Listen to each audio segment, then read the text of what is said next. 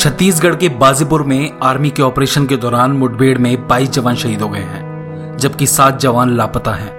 इसके अलावा इकतीस जवान घायल हो गए हैं। घात लगाकर किए गए इस हमले में हमारे जवानों ने भी 25 नक्सलियों को ऊपर वाले के हवाले कर दिया है। हालाँकि ऐसा पहली बार देश में नहीं हुआ है। बड़ी बड़ी यूनिवर्सिटी में बैठे वामपंथी छात्र नेताओं और जन नेताओं की पनाह और छत्र छाया की वजह से ऐसे कई हमले जवानों पर हो चुके हैं।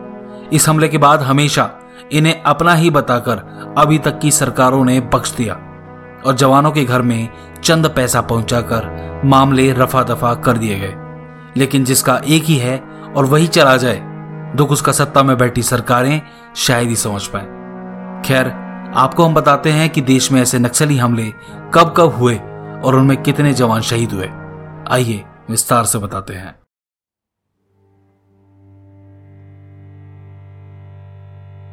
15 मार्च 2007 को बाजीपुर ज़िले में जवानों के कैंप पर नक्सलियों ने हमला कर दिया था। इस हमले में हमारे 55 जवान शहीद हुए थे। ऐसे ही 9 जुलाई 2007 के दिन एराबोर के उर्पल मेटा में सीआरपीएफ और जिला पुलिस बल पर इन नक्सलियों ने हमला किया था, जिसमें 23 जवान मारे गए थे। ये सभी जवान माओवादियों की तलाश में गए थे और वापस बेस कैंप लौट रहे थे।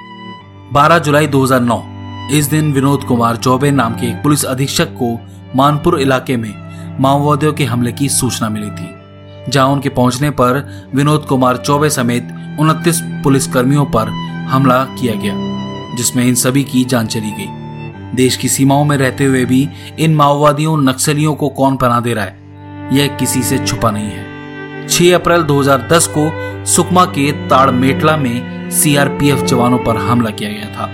इसमें छिहत्तर जवान शहीद हो गए थे। ऐसे ही दंतेवाड़ा में 17 मई 2010 के दिन बारूदी सुरंग लगाकर हमला किया गया, जिसमें 12 स्पेशल फोर्स के जवान और 36 लोग मारे गए थे। ऐसे ही झीरमपुर में 31 की जान गई 25 मई 2013 के दिन। ऐसे ही 11 मार्च 2014 के दिन सुकमा ज़िले के ठाकवाड़ा में हमला 15 जवान शहीद हुए। इसके बाद 12 अप्रैल 2015 के दिन बस्तर ज़िले के दरबा में एंबुलेंस को उड़ा दिया। 15 जवान समेत ड्राइवर स्वास्थ्य कर्मी भी शहीद हो गए थे। एक हमला 25 अप्रैल को भी हुआ, जिसमें 25 जवान मारे गए। तो उसके ठीक 6 मई 2017 के दिन एक और हमला किया गया, जिसमें 14 जवान शहीद हुए। पिछले ही साल 23 मार्च 2020 के दिन सुकमा ज़िले के मिनपा में जवानों पर हमला हुआ था। इस हमले में 17 जवान शहीद हो गए थे। और हाल ही में कल के हमले से कुछ ही दिन पहले 23 मार्च 2021 को नारायणपुर में जवानों की बस को विस्फोट से उड़ा दिया गया, जिसमें पाँच जवान शहीद हो गए।